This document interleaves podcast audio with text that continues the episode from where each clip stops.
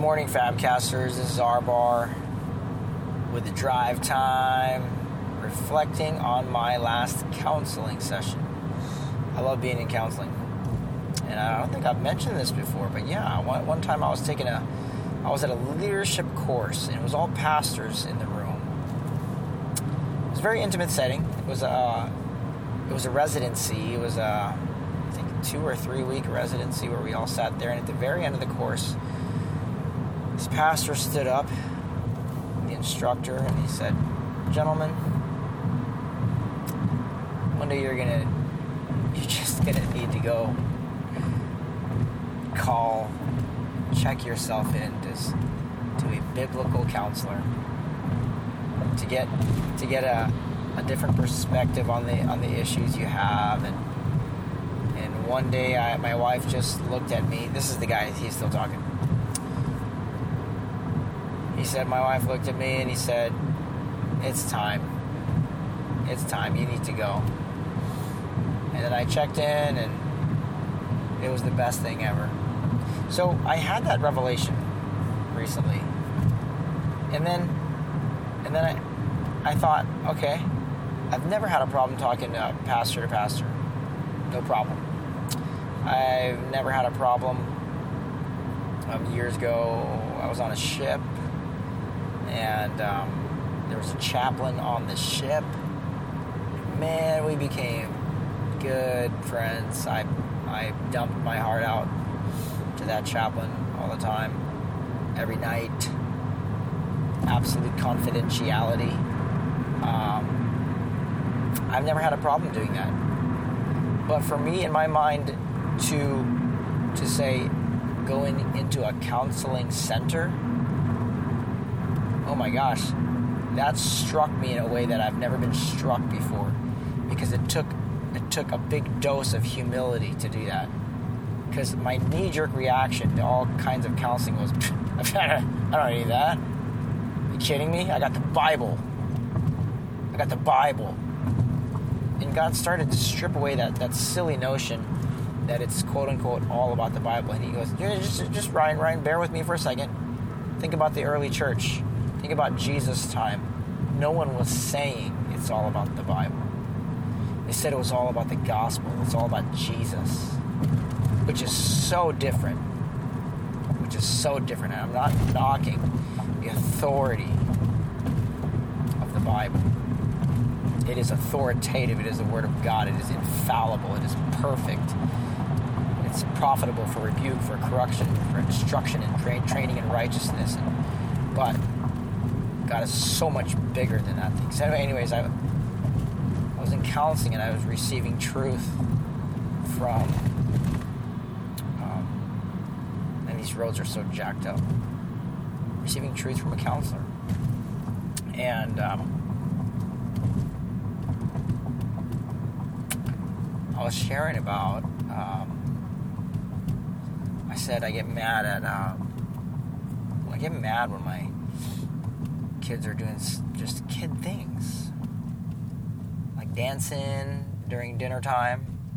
like, sit down, sit down, sit down. Um, my daughter spilled her, her cereal in the car the other day. And then she was eating these berries, and then the berries were all over her clothes. And I was getting really mad at those things. So the counselor, and you know, we're already on our seventh session. But she's to the point where she's straight up. She goes, You're jealous you're jealous of uh, your daughter's free. She's free to be a kid. You, Ryan, you are you're not free. You you you wish you were free. Free to uh, spill food in the car. Free to have a dirty shirt. Free to have a sticky car. but you're not, and you're angry. And um, so it was it was a little bit more fluid than that. I mean, it wasn't just straight up interruption. It was it was really it was really good. And we we had several of those instances yesterday where I go like, man, what a different perspective. What a different perspective, and thank God for truth and that He speaks um, in many, many different ways. So, um, yeah, I, wanted to share that as I'm backing up here. I wanted to share that because, um, man, maybe it's time for you, whoever whoever you are. Um, you're sick and tired of being sick and tired, and uh, you've been getting the same perspective. I think the definition of insanity is doing the same thing twice and expecting different results. And if you if if you have gone to seminars, if you've gone to conferences, if, and you're still angry at things and you haven't got to the root of it, and um, maybe it's time to humble yourself and go see a biblical counselor. I know it's gonna it's, it's gonna be humbling, but uh, what I'm really doing is targeting you pastors out there who who think you're better and beyond this. So what I started to do as well is started to open up to others about about hey, I'm in counseling now, and um, uh, people started opening up. I got I got a buddy who's a, who's a licensed uh, family um, licensed marriage and family counselor type, uh, whatever it is, whatever acronym, and he's like, "That's awesome, Ryan." You know, as soon as I as soon as I opened up my practice and I started practicing, I started I started going to counseling too. Because we all need to. So I don't know if you're a counselor and you're listening to this. So are all counselors in counseling? Because that's pretty cool. And then I opened up to a very, very senior um, guy, been pastoring for a long time, and then and I kind of I broke the ice in a subtle way. I like, yeah, yeah, and God told me to go to counseling. And then he goes, I was in counseling last night. I uh, finished my session last night, and we talked about, and he, and he just started. To, he opened up, and I would have never thought. I would have never thought that he needed that. Why? Because I'm deceived. But who does need counsel? who does need that? Well, I think if you're breathing, you need that. And if pride has crept in, how would you know if you have pride? Well, here's how you know. If you had this knee jerk reaction, pastor, or, or Mr. Been, been in the church, or you're a minister, you call yourself a bishop, or whatever, whatever. If your knee jerk reaction was, I don't need that. I don't need that. Okay? Well, just shut that door and keep the pride. But if you want humble, if you want humility to be humbled, uh, you say, uh, I'll go. I'll see what God has to say to me, to me through a through a, a Christian counselor. That'd be great. That'd be great.